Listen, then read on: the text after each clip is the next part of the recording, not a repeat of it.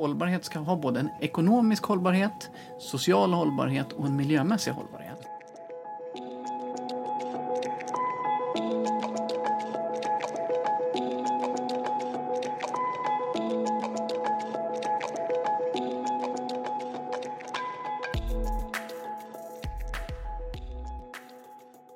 Hej, du lyssnar på Skiftet, en podcast om digitalisering och hållbarhet av Columbus med mig, Filip Lindvall. Nu är vi tillbaka med ett väldigt intressant avsnitt där vi intervjuar Tom Törnblom som är hållbarhetschef på Lyko. Om ni är en återkommande lyssnare eller lyssnar för första gången och gillar det vi gör så får ni väldigt gärna gå in på iTunes och lägga en liten kommentar vad ni tycker om podden och hur vi kan bli bättre och sätta ett antal stjärnor. Det hjälper oss att nå ut med vårt budskap. Har ni några frågor eller vill komma i kontakt med oss eller kanske vara en deltagare i den här podcasten så skickar ni ett e-mail till podcast at columbusglobal.com. Här kommer intervjun med Tom Törnblom, hållbarhetschef på Lyko.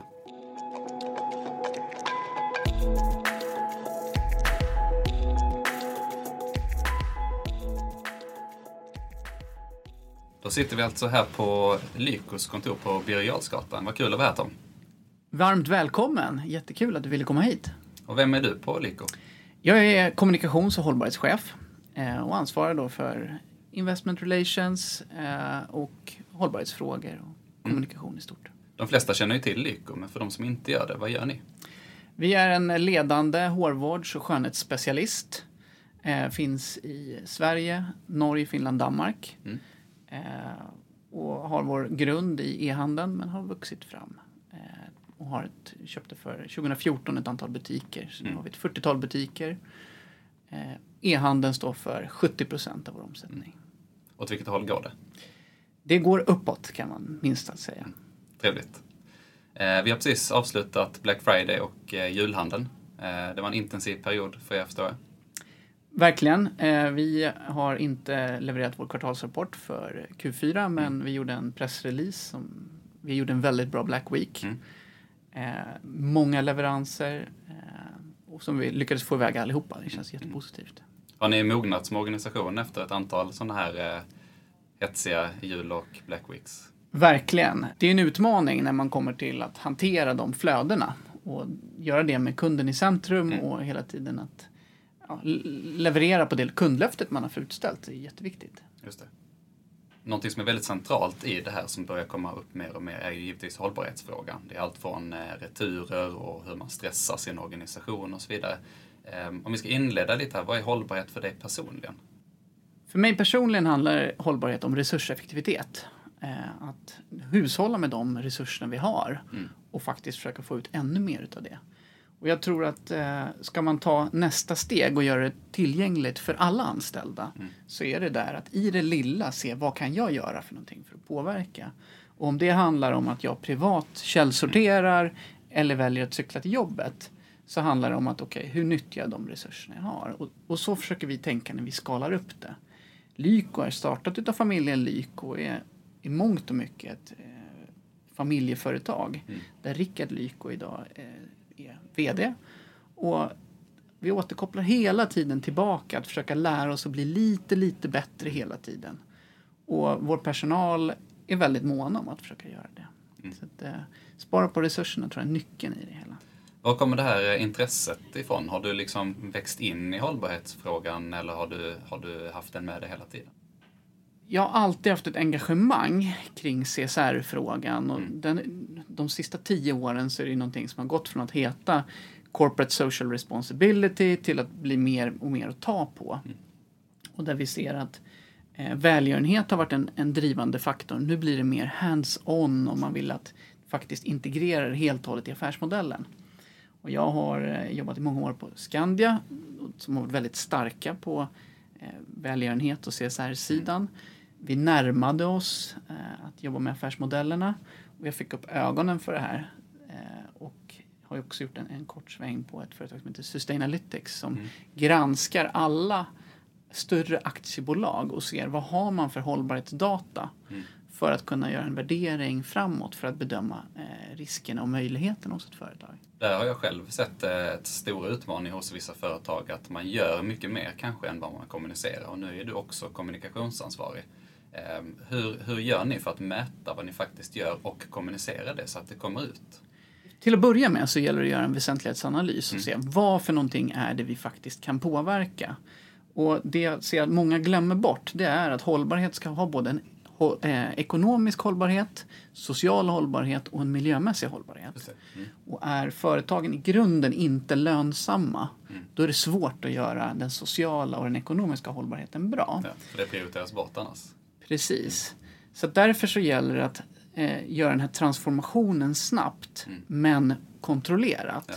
Och där gäller det att liksom gå tillbaka till sin egen organisation och se vad kan vi göra för mm. någonting. Vi är ett eh, logistikföretag i mångt och mycket där distributionen är grunden till att vi lyckas. Men framför allt så handlar det om att sätta kunden i centrum och se vad har kunden för behov mm. och leverera på de bitarna. Eh, identifierar kunden inte oss som den rätta leverantören, då är det någon annan som kommer göra det här på rätt sätt. Och de kanske inte jobbar hållbart. Precis, och det är väl det som motiverar mig i att konsumtion är ju inte dålig. Konsumtion kan vara dålig om den blir för mycket. Precis. Och det som motiverar mig är ju att vi ska göra det här ännu lite bättre än konkurrenten. Mm. Och det ska vara något sätt vårt berättigande här. Och jag tror att nyckeln till det, det är ju naturligtvis samarbeten. Mm. Det initiativet som ni driver med skiftet, mm. superbra. Ju mer vi pratar om de här sakerna, ju mer saker kan vi göra tillsammans. Ja, precis.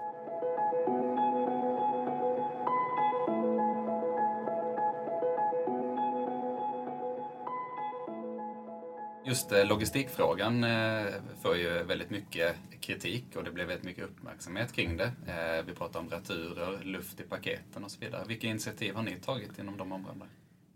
Vi gör jättemycket och, och om man ska börja någonstans så kan man ju säga så här. Det börjar med att kunden väljer leveransalternativet i checkouten. Och där gäller det att ha en, distribution som funkar till alla platser i Sverige. Familjen Lyko grundade Lyko i Vansbro och där har vi fortfarande vårt logistikhubb. Eh, där har vi flest antal anställda. Vi är den största privata arbetsgivaren mm. i Vansbro kommun. Där och då gäller det att för oss att paketera det här på ett så bra sätt som möjligt. Mm. Vi säljer hår och skönhetsprodukter. De är ofta ganska små. Eh, paket ska ju naturligtvis inte innehålla så mycket luft men de ska ju skydda produkten under resan. I Vansbro så finns det inte jättemycket andra arbetsgivare så vi har haft förmånen att haft eh, väldigt eh, trogen personal som har hela tiden jobbat med att förbättra våran, eh, vårt emballage och vår paketering. Så idag jobbar vi med, med en rad olika Eh, förpackningsalternativ, storlekar för att minimera luften i enskild kartong. Men eh, vi har gjort många andra initiativ där det handlar om att om du tittar på våra paket, om du går in på ett postombud och så tittar du runt där och så ser du olika. Vissa är fyrfärgstryck, eh, högglansiga.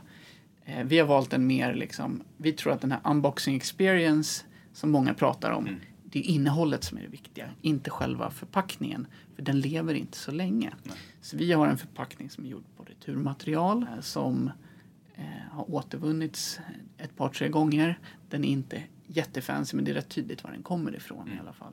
Men det är innehållet som är det viktiga. Det.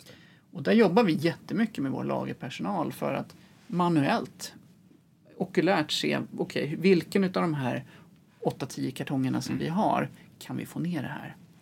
Sen när vi började titta på det så, så här, naturligtvis så är det inga blekta eh, papper utan det ska vara returpapper för att emballera i. Försöker gå ifrån plasten så långt det är möjligt. Mm. Och också till ordersedeln har vi helt tagit bort. Mm. Det sparar oss mellan, eller runt 20 000 papper om dagen. Mm. Vi skickar inte med retursedlar per default i paketen. Därför att vår, jag tror att eh, när man pratar just returer eh, så är det lätt att man drar hela e-handeln över en kam. Mm. Det är olika beroende på vad det är man säljer för någonting. Är man en, I klädindustrin så har du det med storlekar och passformer och sådana saker. Våra typer av produkter är eh, av en annan karaktär. Mm.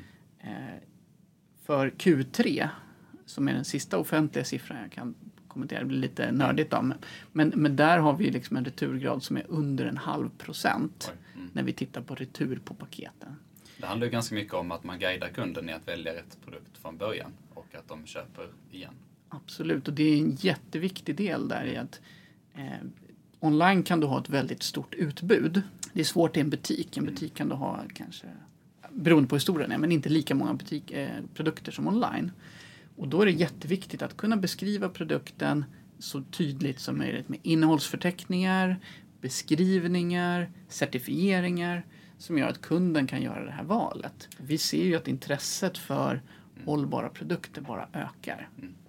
Och där har ni börjat experimentera med att man ska kunna köpa eh, produkter live i en, i en eh, livestream helt enkelt. Och hjälper det kunder att välja rätt? Man ser exakt hur man ska använda den och till vilken hudton och så vidare.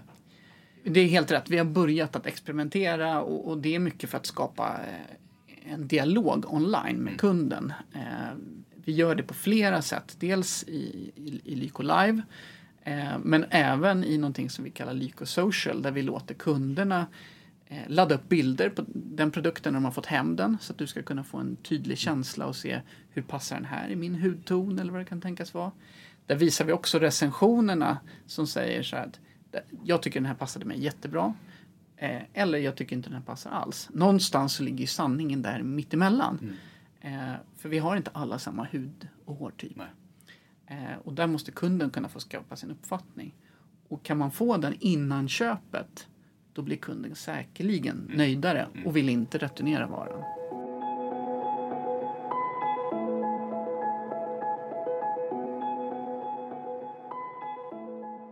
Vi har pratat i tidigare avsnitt ganska mycket om frakt och paket och så vidare. Det är ganska många som jobbar med det och ni är väldigt duktiga på det och påverkar era leverantörer och, och distributörer.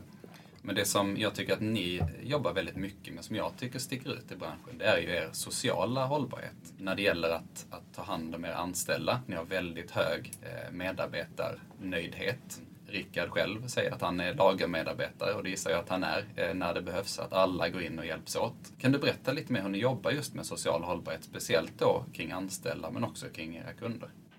Självklart. Eh, medarbetarna är det absolut viktigaste vi har mm. efter kunden. Och genom att värna om våra anställda eh, så har vi verkligen lyckats med att mm. bli bättre i det lilla och det gäller att ha en nära dialog. Eh, att kommer det in ett samtal till vår kundservice där två kunder ringer in med samma sak två gånger i rad, då är det någonting som vi måste agera på. Mm. Eh, så att det inte gömmer sig i någon rapport eller liksom sådär. Och där tror jag att det handlar om att ta ner garden, försöka lyssna, engagera sig i varandra. Och vi fick det yttersta beviset på det i höstas när vi blev eh, utsedda av fackförbundet Handels mm. till handelns bästa arbetsplats. Och det var verkligen så ett moment för oss när vi kände så att vi är nominerade av våra anställda och utav alla handelns bolag så utses vi till att ha lyckats med det här. Och det är en, en nära relation med medarbetaren, med facket och få till det här så att alla trivs på arbetsplatsen. Och naturligtvis i en liten ort som, som Vansbro där vi är största privata mm. arbetsgivare. Våra anställda går ju ut och har barn, som vi, så vi sysselsätter ett antal förskolor, ja, matbutiker. Så den ekonomiska hållbarheten av att vara på det här mm. blir ju stort och bygger en stolthet. Ja.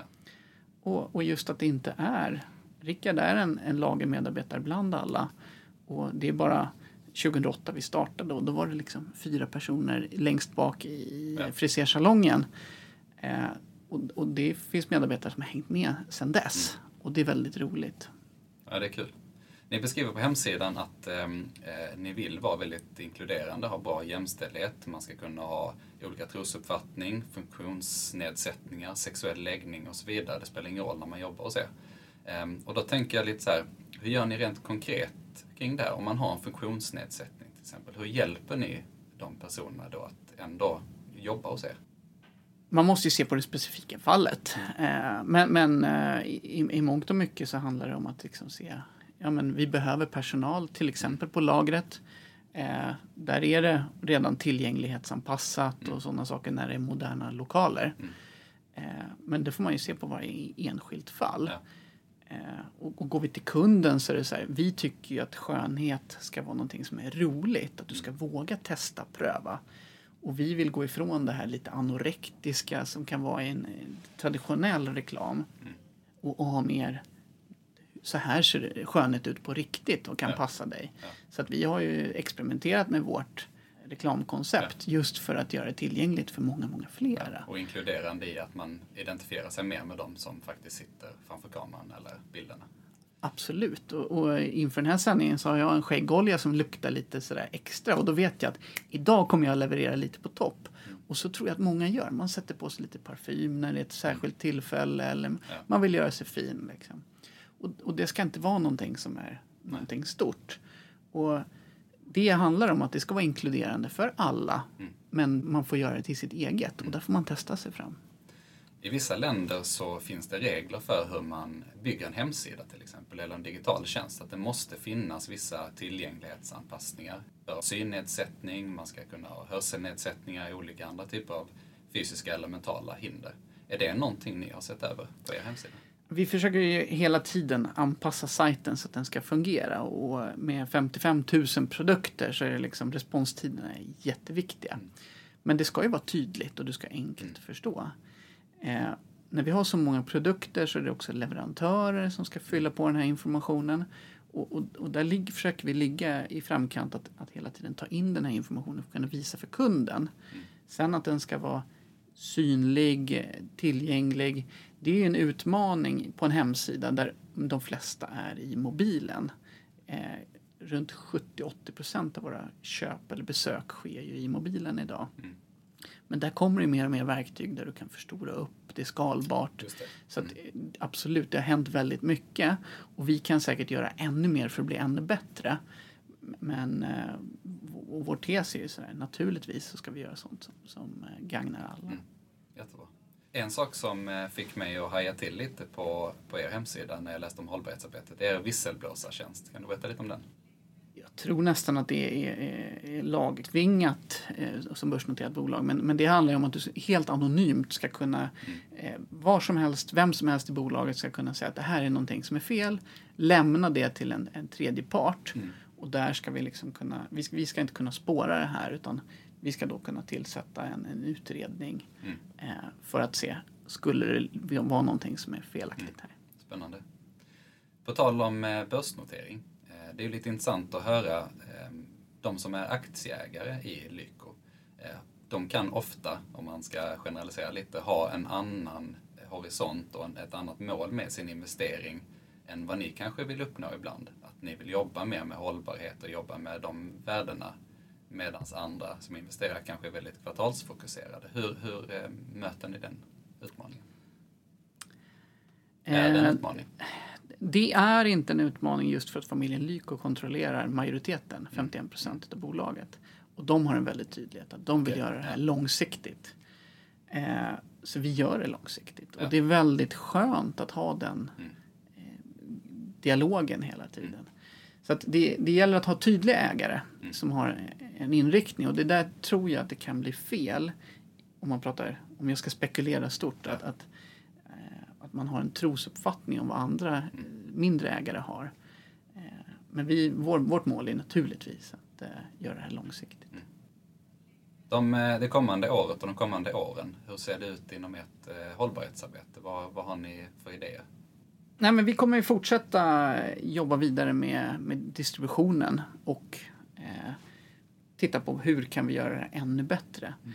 Det, jag tror att det kommer ske, det har redan skett väldigt mycket innovation i, i precision. Vi ser en trend att kunderna behöver inte alltid ha kundet eh, paketet snabbt utan eh, det är snarare att man vill ha det med precision, att jag får det vid den här tidpunkten.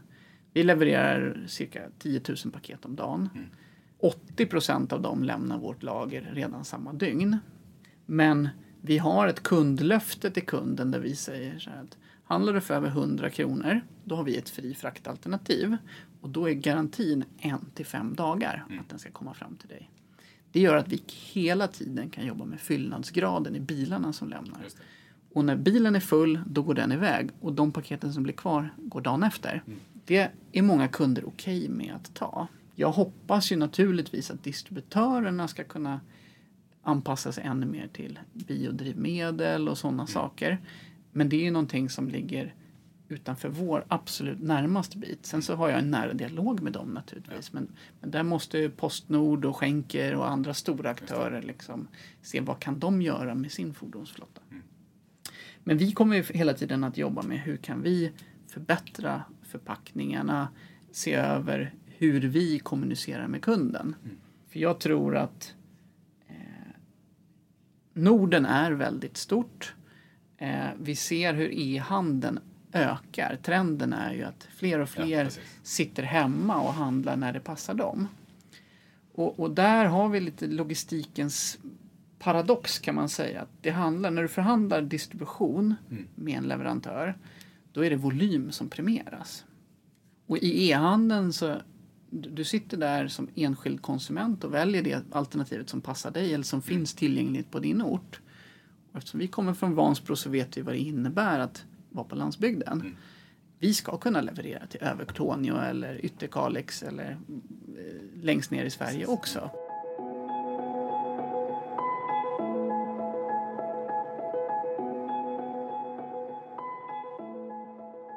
Jag tror att drivkraften idag i e-handeln det är ju tid och mm. bekvämlighet. Och det gör att folk sitter hemma och shoppar precis när det passar dem. Ja. Och det som, om man lyssnar på Naturskyddsföreningen exempelvis, som jag liksom följer statistik och sådär, det är ju att det är personbilstransporterna som behöver minska. Mm. Och när e-handeln ökar så kommer vi kunna konsolidera paket och se till att paketen åker kollektivt. Jag kan tycka att det kan vara lite missvisande när man pratar illa om de transporterna som går i villaområdet. Och man säger så här att det kommer en bil hela tiden. Ja, men det är ju också därför att förut så såg du inte när grannen skulle åka iväg och handla och åkte med tom bil till affären, handlade och körde tillbaka med en kasse. De ja, men leverans... åker man till ett köpcenter idag och tittar på en parkering som är full med bilar, då inser man ju att det finns ju ändå ett värde i att man samkör transporterna istället för att folk åker fram och tillbaka till butiken. Absolut, och där ser vi en ökande trend i att konsumenter vill ha mer och mer hemleveranser. Och, och om vi liksom ser ett ännu längre perspektiv så tror jag att mycket handlar om att jämna ut kapacitetstopparna. Mm. Eh, många handlar idag söndag kväll, måndag, det sjunker under veckan och så tar det fart inför helgen. Det innebär att 6 12 timmar efter det så ligger de leveranserna hos distributören för sortering.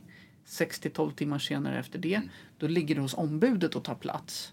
I bästa fall har det gått hela vägen hem. Ja där måste vi hitta någon typ att kunna prognostisera det här framåt. Så att vi enkelt kan visa för konsumenten i checkouten att på torsdag nästa vecka går en hållbar leverans i ditt område. Och sen kan vi jobba med prisdifferentiering för att se så här att okej, okay, väljer du det här alternativet så är det lite billigare. Men allting handlar om volymer och det är logistikens paradox här att det gäller att komma upp i de här volymerna för att kunna hantera det. Mm. Ser man matdistributionsbolagen som ligger långt fram i att kunna erbjuda den här typen så äger de sin egen distribution. Mm. Vi gör inte det idag. Lyko växer snabbt men vi måste samarbeta med många, många, många flera för att öka fyllnadsgraden. Vi är väldigt bra från centrallager in till eh, sorteringshubben mm. idag. Men för att nå ut så gäller det att nyttja befintlig infrastruktur som finns. Mm vi är redan med med morgontidningen, early bird-leveranser, brevutlämning, varubreven ökar ju. Eh, där kommer vi att se delar, men jag tror ju liksom att jag skulle vilja att vi har en som en energibörs där man kan köpa delleveranser och att man redan i ett tidigt flöde kan se att okay, slutleveransen blir vid den här tidpunkten. För lösningen när jag pratar med distributörerna är ju att de kan inte sitta och mellanlagra de här grejerna utan det måste ske just in time. Du som konsument köper produkten på söndag kväll mm. när det passar dig eller när du är på väg hem från jobbet. Men vi ska kunna jobba i flödet så att vår lagerpersonal har ett jämnt så det inte blir de här topparna som efter Black Week. Eh, att det är nästa steg i sorteringen mm. och sen så går det direkt ut till ombudet eller hemleverans eller paketboxen som är någonting som mm. ökar i intresse. Är det någonting ni kan styra redan i marknadsföringsläget? Att ni pushar eh, nyhetsbrev och meddelande på telefonen att köp lite tidigare för att undvika den här piken och så vidare? Är det någonting ni har testat? Alltså det går alltid att styra. eh, Kampanjer ger ju en viss effekt Mm. på, på, på försäljningen naturligtvis. Men jag tror att om vi ska lyckas knäcka hållbarhetsfrågan i ett större perspektiv, Mm. då är, måste vi kunna lösa det att när sker den slutgiltiga leveransen och visa det redan i checkouten. Är det den största utmaningen framåt, ser du, för, för er? Eh, det är för branschen i helhet. Och Ja. där är just det här initiativet som Skiftet gör och Postnord har förpackningsresan. Många försöker samlas för att prata kring de här frågorna. Och där måste man ta ett steg tillbaka och se, okej, vad är våran del i det här lilla pusslet? Eh, och där, jag välkomnar alla typer av initiativ. Men jag tror att det, det, är där, det är svårt att säga att vi ska utbilda konsumenten. Men eftersom vi blir mer bekväma, det är delvis en generationsfråga. Men jag privat, när, när vi fick barn och började med matkasse och sen så insåg man så här, men vi, vi behöver ändå kompletteringshandla. Ja, men vi köper allting på Precis, nätet. ja. Och då är det så här, ja, men jag, jag jobbar ganska mycket. Jag slipper gå i butiken. Jag tycker inte det är så jobbigt. Vad är nackdelen då? Jag får inte välja min avokado själv. Mm. Nej. Men i det stora hela, att få det hemlevererat till dörren istället för att ta bilen. Ja. Jag kan cykla på dagarna. Det finns så många goda effekter. Och det tror jag många kommer se. Mm. Plus att det är hela den här lagerbindningsbiten som få säkert missar. Att har du ett du kan mycket enklare prognostisera från ett centrallager hur stora volymer du behöver ha för att minska svinn. Så att, eh, jag ser bara otroliga möjligheter och, och verkligen så här fler som är inne och diskuterar, vill hjälpa till och jag tror att det kommer komma många aktörer och de små är duktiga här. Och, och den sista grejen om man får säga det, det är liksom när man kommer tillbaks till paketen så handlar det också om att ju mer varsam hantering det blir av paketen, ju mindre emballage måste vi ha. jag precis. tror att vi ganska snart kommer se returemballage i mycket större omfattning. Men framför allt att kanske robotteknik och andra bitar kommer visa att, vi in, att det enkl, blir en snabba, snabb hantering men varsammare för produkten. Eh, Och det är där branschen behöver gå ihop och hjälpas åt för att hitta de här smarta lösningarna. Absolut, men vi ska gå tillbaks till det jag sa från början. Att det måste vara ekonomiskt hållbart. Någon måste kunna ta betalt för den här tjänsten, annars kommer det inte bli gjort. Och, och där kommer vi hitta aktörer och när volymerna går upp, då finns det möjligheter att tjäna pengar här. Så jag tror att det kommer vara folk som ser, ah, här finns det en möjlighet, en öppning på marknaden. Och vi är öppna för att testa och pröva nya saker. Så att, eh, har man en idé, hör av er. Vi, vi är inte sena på att lägga till ytterligare leveransalternativ. Men vi vill inte gå på gimmicklösningar där kundvärdet sätts Nej, i bakvattnet. För då riskerar vi vår affär. Men jag tror att det finns en mognadsgrad hos konsumenten att vara villig att betala för vissa extra tjänster. Och kan ni vara transparenta med vad som är hållbart blir det lättare för konsumenten att välja just det. Självklart, men där är ju en svårighet idag. Att, och det är ju så här, in till centrallagret, jätteenkelt se. Här är det inga fossila bränslen eller som bitarna. Det är nästa steg som problematiken uppstår. Och det är där jag tycker att om man gör väsentlighetsanalysen rätt, då är det distributionsbolagen som äger den böcken. Det blir spännande att se framåt. Ja, Om vi ska intervjua någon i den här podcasten som är duktig på kanske digitalisering och hållbarhet, är det någon du har top of mind som du skulle rekommendera? Jag har ju som sagt inte jobbat i retail särskilt länge. Jag tror att det är en nyckel att titta på någon som inte har gjort det. För då får du nya ögon och Precis. infallsvinklar på det här. Och titta utanför branschen Utanför? Mm. eh, och få det perspektivet. Det är då vi kommer liksom öppna men vi får leta efter det. Då tackar jag Tom Törnblom så mycket för att eh, vi fick komma hit och spela in idag. Tack så mycket! Tack.